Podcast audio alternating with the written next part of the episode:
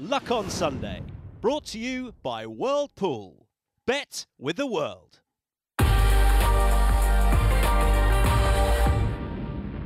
Okay, field of four in the studio for this week's Talking Points, which, which we've already linked to. So I thought that went particularly well. Solid start. Um, the first of them is handicap restrictions. This is something that we've spoken about um, a little bit last week. We've spoken about th- throughout the week as well. Um, Gordon Elliott has spoken about it because I guess that um, Dave Yates, this is something that feels has been levelled at him in a way re the Grand National with only 34 runners coming uh, coming in. Look, look it's a, it's a it's a it's a, a, a leaked muted proposal at this Yeah. stage. How likely do we think it is? I personally think it's pretty unlikely. Uh, it's a good story, this, by Bill Barber in Tuesday's Racing Post, uh, that the, the, the BHA is, is sounding out uh, participants to practitioners to uh, get their views on the limiting of four horses per trainer in class one or two handicaps. A couple of things, I, I'm not going to uh, hog the floor about this. It's much rarer than you think. I think it is aimed at Gordon Elliott or Willie Mullins in the Grand National. Um, and I think it's like British racing. It's like me having a chronic disease. I have a little spot on the end of my nose, and the doctor chooses to take that off rather than address the issue that, that is causing it. it, it it's not about. It, we know what, where the strength comes from, and that needs to be addressed rather than rather than this short-term clipping. I don't like it at all. Paul? a lot of thought needs to go into this and a lot of discussion if any changes are going to be made. I did actually think after the number of the field, the, the Nationals was reduced to 34, perhaps in that race it might be sensible to have a restriction on the number any one team, i.e. owner or trainer, could have, like no more than five, because you know, everybody who wants to run in the national is always going to be full. And for one team to have, say, 8, 10 or 12 horses in the race, I think goes against the spirit of things a little bit. And I, that was what I had in my mind, perhaps, you know, you can not just re- restrict an owner or a trainer or a team to say, let's say five. That's enough for anyone in the national, and it gives everyone else a chance. It's, it's, it's something that, that you know Gordon Elliott's he, he's made the point throughout the week, which I which I hear and, and buy into that if he is limited, i- i- it's not always that he has the same amount running for for, for, for, for the owner. Quite, Yeah. quite often he, he would be in a position there where he's having to ring around owners saying, well, you can't go, you can't go, you can't go. Should should we be limiting owners, not trainers? I would say probably owners rather than trainers. But what I probably disagree with is some people enter horses up in the sales at Cheltenham two days before to and people will buy them to have a guaranteed runner in the national and generally they're not competitive. That's probably um, a wrong thing. I think horses probably need to be informed going into the race, but you know when you're entering a horse in the sales, you're not wanting to run it just to make a few quid and um, then just to have a runner. I'd probably disagree with that. I just wonder, Paul, right? So you've got, however, you're allowed four runners in the Grand National, or the, wh- whatever, wherever it might be, right? So we've, if, let's let's turn the clock back historically to all those big owners that you've trained hmm. for. You know, we're, we're working from hmm. 2005 onwards. Hmm. So, some are alive, some are not involved in the game anymore. How the hell do you sort in a handicap? It's not like a, it's not a. A, a, a conditions race where you say, well, look, that one's not going to win, so we're.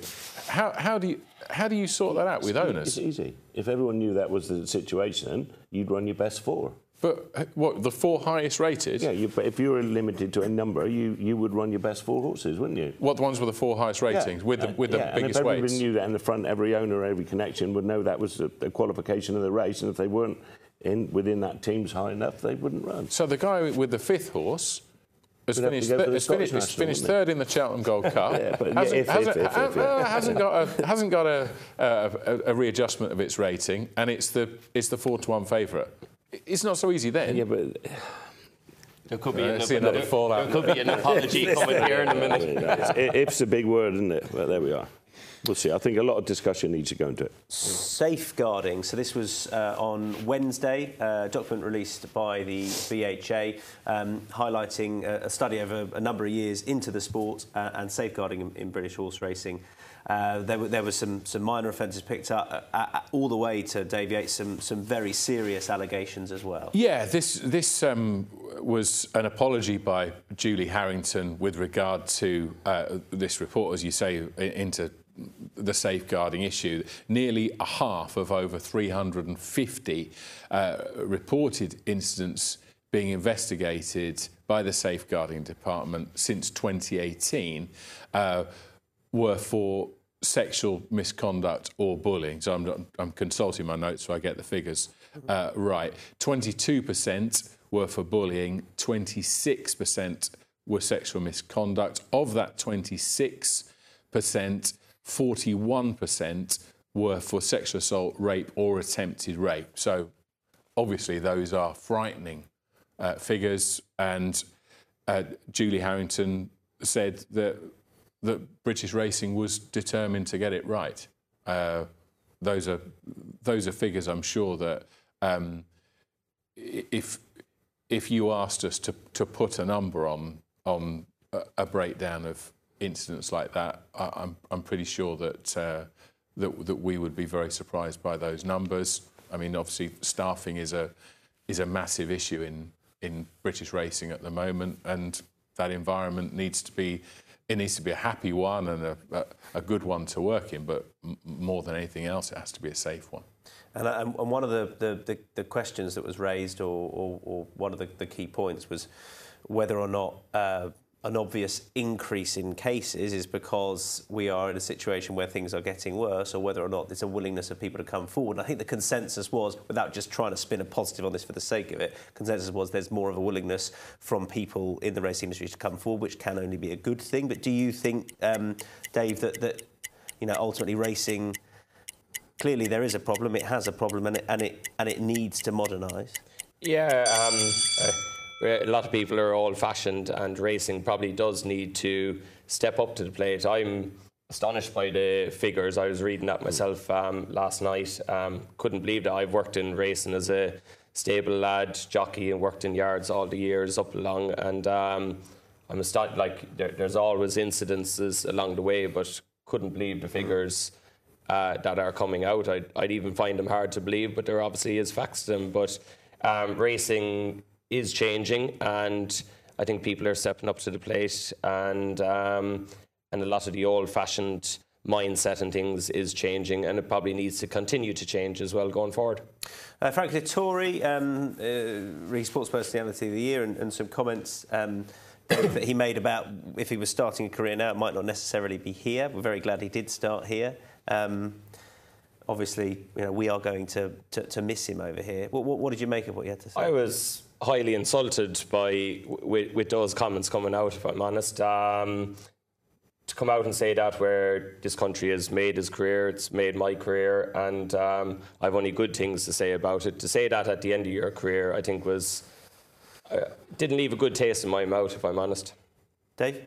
Yeah, I thought it was unfortunate. Um, in like when you have a raft of quotes by a quotable person, your ears prick up when something you know, like with the Gordon Elliott was the Gordon Elliott response to the to the handicap uh, issue on Nick Luck's podcast. He talked for 90 seconds and then said the word lunacy, and I was seeing, driving in the car, and it's like, well, there's your, mm. you know, there's your headline if you're writing that, dismissed as lunacy, such and such. So this quote was sort of in the middle of a raft of quotes, and it was pulled out for the headline. Completely legitimately, I've got no problem with that at all. I think it was a, um, a very unfortunate uh, thing to say uh, when you consider that it was only on October the 21st or 19th, whatever it was, that he came back aboard King of Steel, and that you know you've got that uh, whatever that song is. Da, da, da, da, da, da. What is that? Is it something Nation Army or something? Yeah, yeah, it's the White Stripes. Seven Nation right? Army. Yeah, yeah. So yeah. you know, he's up to date with his music. Very good. so it's sort of. Um, I'm, tap, I'm, tapping my foot now as uh, when he's doing it.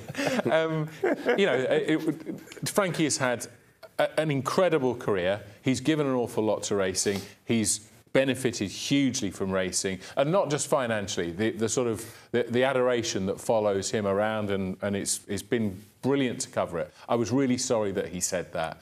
Um, with regards to Sports Personality of the Year, let's not obsess about this. McCoy won it once, uh, Frankie was third once, 96. Holly was third, and we all sort of like, loads of money was spent on these cardboard cutouts, which we were trying to like nick from race courses and put in the back of the car. Were we? Um, for, just, just as, Speak for yourself. Just, just, Just you. Great British Just- Racing just- really got behind um, AP for that year, Yeah. and there's been no real campaign for Frankie this year. Obviously, I, I love watching I'm a Celebrity, watched him in there, and I'll be honest, as a jockey, you wake up, you're, you know what you're doing every day. He looked. He looked bored. He looked absolutely bored inside in the jungle. If, I, if I'm honest, uh, he didn't look like I say.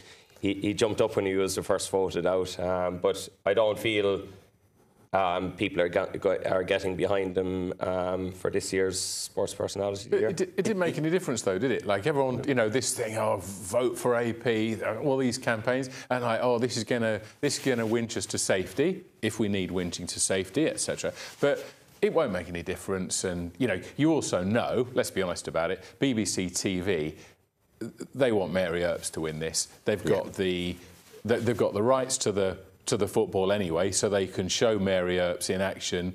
Uh, racing will be like just floating across a few uh, still images, and it'll get buried when everyone goes out to make a cup of tea. National Hunt Horse inflation. Paul Nicholls coming to you on this, which is um, regarding the, the fact that National Hunt horses are, are costing about as much as ever, but um, prize money is staying pretty static. How do you how do you level that? How much of a problem is that for you when you're when, when you're racing horses and going to the sales, or is it just how it is? It is tough to buy them, but to be honest, it just shows how popular the sport is because its market forces drive that, and there's a lot of people who want to be buying proper national Hunt horses, and it's very competitive to buy them. Um, but it just, it, you know, national hunt racing is a hobby first and foremost. Everybody's in it because they love the game. They want to have nice horses. We all want more prize money. We always want more, and it is it is slowly improving. Um, but at the end of the day, I think it just shows the health of the sport and the fact that so many people want to invest in it, and that that seems to be across the board. Would you be better off potentially financially if you were doing it with flat horses, this syndicate, or not? Um, no, I'd say, but it's quite interesting. Like um, you, you, we bought two horses the other day for 115 and 100 grand. Um, when we sell those horses on, they'll be worth five percent of what we paid for them. But if we can get those horses to win a race, that's worth five thousand. Those owners will have the time of their lives. If we said to the owner, right, we're taking this horse to France, and we could win you 100 grand or to win a race in England for 5 grand. They will take England every day of the week. Just they, no one cares about the owners um, in one way don't care about the prize money. It's getting up on the podium and having that winning feeling which is a little bit of the wrong attitude. You know you want to be rewarded for um, for your horse winning particularly when you've paid 100 grand for one as such. But if you if I said to all the owners you can go over pick up 20 grand for finishing second in France or have a winner here, they would pick a winner here every day. But the is that just a syndicate mindset? Uh, I well, it'd be interesting to ask Paul because he's got the owners. Yeah, what, what, what, what, what do you think? Well, the, the people invest in, in, in with Dave because it's a hobby. They love doing it, and they're not in it necessarily for the prize money. It's their hobby, and they love the sport. They love the people and everybody involved in it. But your top end owners as well, you know, that they can afford to invest in, in better horses. They're harder to buy, but they they do it because they want part of want that action of that top. They want to. Yeah, they want to be number one. They want to be at Cheltenham or Aintree or Sandown, all those big meetings, and um, they do it for. It's not a case of it's a business. I suppose. They do it because they love the game. They want to be involved in it, and that's the overriding thing I feel. That people are so enthusiastic about the sport, they enjoy it, and they want to be part of that. It's like most trainers or jockeys, they don't make a proper living. You probably think um, they're worth millions, um, these jockeys and all that. Maybe Frankie Dettori is, but you do it for the love of the game. Um, you should get rewarded for it. Footballers, players get rewarded for it. But if you, I, I spent all my year battling as a jockey, and I used to do other things to afford to be a jockey. And I'd tell you the kind of the mindset that you have to have in racing because financially you never get rewarded, but you get rewarded in other ways. Tony Martin has received a, a six-month ban handed out by the IHRB for failing a, a third dope test with a, a runner in four years. Um, the, the, the, the six-month ban on, on the figures is, uh, I guess, is, is largely unsurprising. The, the, fact that this is a, third misdemeanour in that time is, I, I mean, I, for, for, for Tony and for the sport over there, it's it's it's eyebrow raising. Yeah, it certainly is. I mean, we've spent uh, the early part of talking points talking about the super trainer, obviously those who have got massive numbers uh, in their care. I don't think anyone would describe Tony Martin as a super trainer in terms of the numbers, but we know that he's as sharp as a cutthroat razor, and we also know that he's uh, in no way a stranger to big success, flattened jumps in Britain. Um, excuse me for consulting my notes, Tom, because no, I want to get this right. This case uh, surrounded his horse, First Man, uh, who tested positive for uh, lidocaine, which is a metabolite of cocaine, uh, after winning at Dundalk in January 2018. Um, in the, the IHRB hearing on Thursday, um, it was it was found by uh, Dr. Lynn Hillyer, the IHRB uh, head of anti-doping, uh, that the horse had been treated with uh, Cartrophen twice, which is um, a, a, drug that, that treats arthritis. Um, she concluded that, that there must have been an issue with the horse, but didn't know uh, what it was. Um, Tony Martin's opinion was that the, the horse uh, had picked this up probably from newspaper bedding at Dundalk, which uh, was disputed by the track. Uh, it was noted that nine horses, including First Over, had been uh, tested with uh, blood and hair, or t- had given blood and hair samples on uh, February the 1st of that year, and that they all came back negative. So, therefore, that they concluded that it was unlikely the horse had been administered uh, the lidocaine on uh, the premises. But the long and short of this is that it was his third offence, as you said, in four years, following Moonmeister and Patsy's Honour. And any such breach in the next two years, and Tony Martin's out of the sport for six months. David Egan has joined Amo Racing, so he is the, the, the third retained rider for the team. Obviously, uh, Rossa Ryan started there, and then uh, Kevin Stott um, was uh, based there last year, and now uh, David Egan has, has, been employed there. I guess um, it's it, if, if, you're happy with me coming to you yep. on this Crosse, it, it's unsurprising that he's taken the job. I guess unsurprisingly, he's been offered the job because of of the um, pool of people out there who would be in line for it. He'd probably be at the at the top end for it. I guess the slight concern some may have um, is whether they're going to commit to him or not, because history would raise concerns about that. But you know, there may have been, have been you know, all sorts of uh, reasons as to why they've had two jockeys and, and, and, and, they haven't continued with them suggested. Ultimately, um, he's going to get to the chance to on some really good horses. 100%. Um, it's a great opportunity for him. He had, uh, he had 58 winners last year. He's got some high quality horses, Royal Ascot winners. Um, it's a great job to get. Um, there'll obviously be a lot of pressure involved as well. Uh, in one way, you're probably thinking, I hope he has a good contract signed with no get out clauses along the way over two years, considering Kevin only lasted seven months, but he only had a year's contract as well. But it's obviously a very big job to have. Obviously, he was with Roger Varian. It'll be interesting to see. He's been there since a kid, so I'd like like to think he'll still be going in there every day. He works very hard, David Egan. He's a very good jockey he's only 24 as well. It's a, it is a big opportunity. I hope it goes right. I hope they stay loyal to him um, because he is obviously a, he's a good man. Um, and he, we don't want to see him just flashing in. He's only in the game just over three years now. We want to these these big people that come in and spend a lot of money. They can come come and go as quick as they or they can go as quick as they come as such. So I hope um, I hope he stays loyal and um, hope it works out. And he, he was the retained rider of Prince Faisal, and that ended rather abruptly as well, and people had sympathy re that. I guess, like any employer of a, of a rider, and you get it in the jumps game and the flat game, um, you know, they, they don't have to stick with these riders for a certain amount of time. And quite often, individuals at, at the top of those organisations can be quite volatile people, given the given the, the nature of the success in their life, right? Yeah, it doesn't happen so much jumping uh, re- retained riders. It's more on the flat these days. But I'd say it's a good job for David Egan, but a challenging job. Dido Harding has been uh, named um, right at the, the top of the, the Jockey Club. Um, she, she obviously comes here, Dave Yates, with um, a, pretty rich CV regarding horse racing. Um, obviously, then some high profile roles during the pandemic, which largely um, were, were not necessarily considered successes. Is this a good appointment for the Jockey Club and a good appointment for racing? I think it's a. Uh, I, complain often that racing's obsessed by optics, and you know, the the Procush whip is the my, my bet noir in that is it's not a welfare issue, but we're going to do this, that, and the other with it.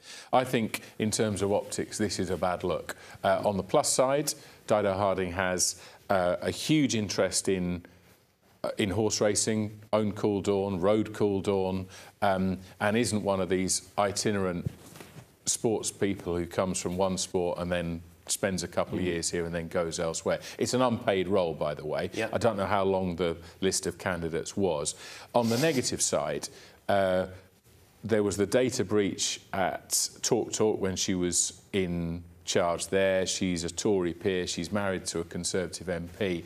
Um, she is she, she is mired in the in the the chumocracy of the uh, of of the uh, of the the COVID pandemic and and how various contracts were were handed out and she's also one of the people who profited hugely from that financially. Uh, my own view, you know, I've said on this programme before, I'm a, I'm a Labour Party member, and whilst Keir Starmer has sort of turned the, the Labour Party a bit of a shade of blue to get elected, it's, it's pretty likely that they will get elected. From the Jockey Club's point of view, why they would manoeuvre in that specific direction you know, I, I know Jeremy Corbyn's not in the Jockey Club, by the way, but uh, that seems a very strange decision to me. That, that, that in terms of substance, you could, like I say, her involvement with the sport, her love of the sport, her knowledge of the sport, and the fact that she is female,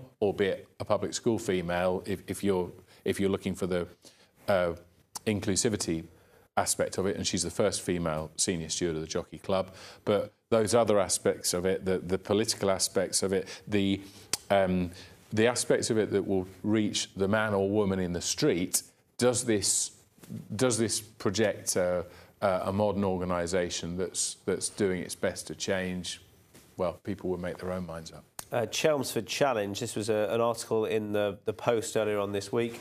Um, well, there it is. Chelmsford City could challenge BHA in courts over anti-competitive fixture process. The fact that Chelmsford feel they don't get a, enough of the fixture list and indeed those um, specific BHA fixtures, they um, threaten them with, with court action. Uh, I suppose, Paul, this raises the, the, the larger question of, of whether or not um, the, the, the top tier tracks are given too much preference, re the, the big fixtures. I wouldn't know where to start on this. Um, it's not my subject really. yet. I hadn't I hadn't read that story, and they're obviously upset that they're not getting enough fixtures. But I'm sure there's a number of courses like that. Um, They, yeah, they.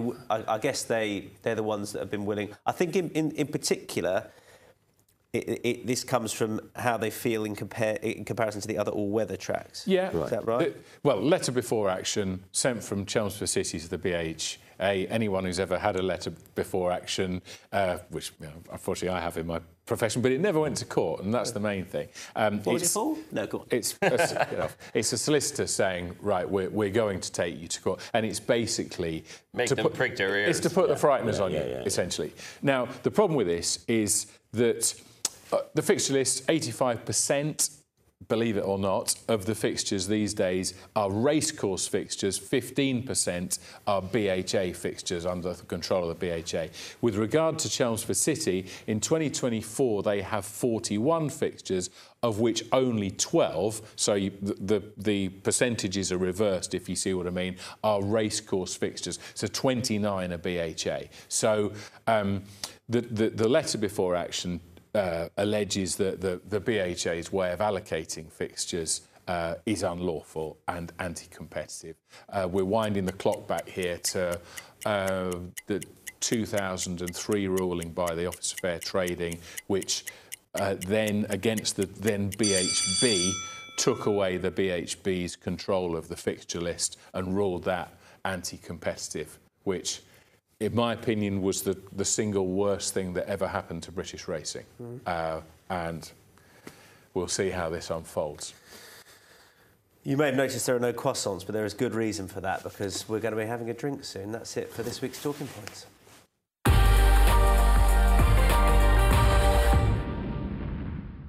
Luck on Sunday. Brought to you by World Pool. Bet with the world.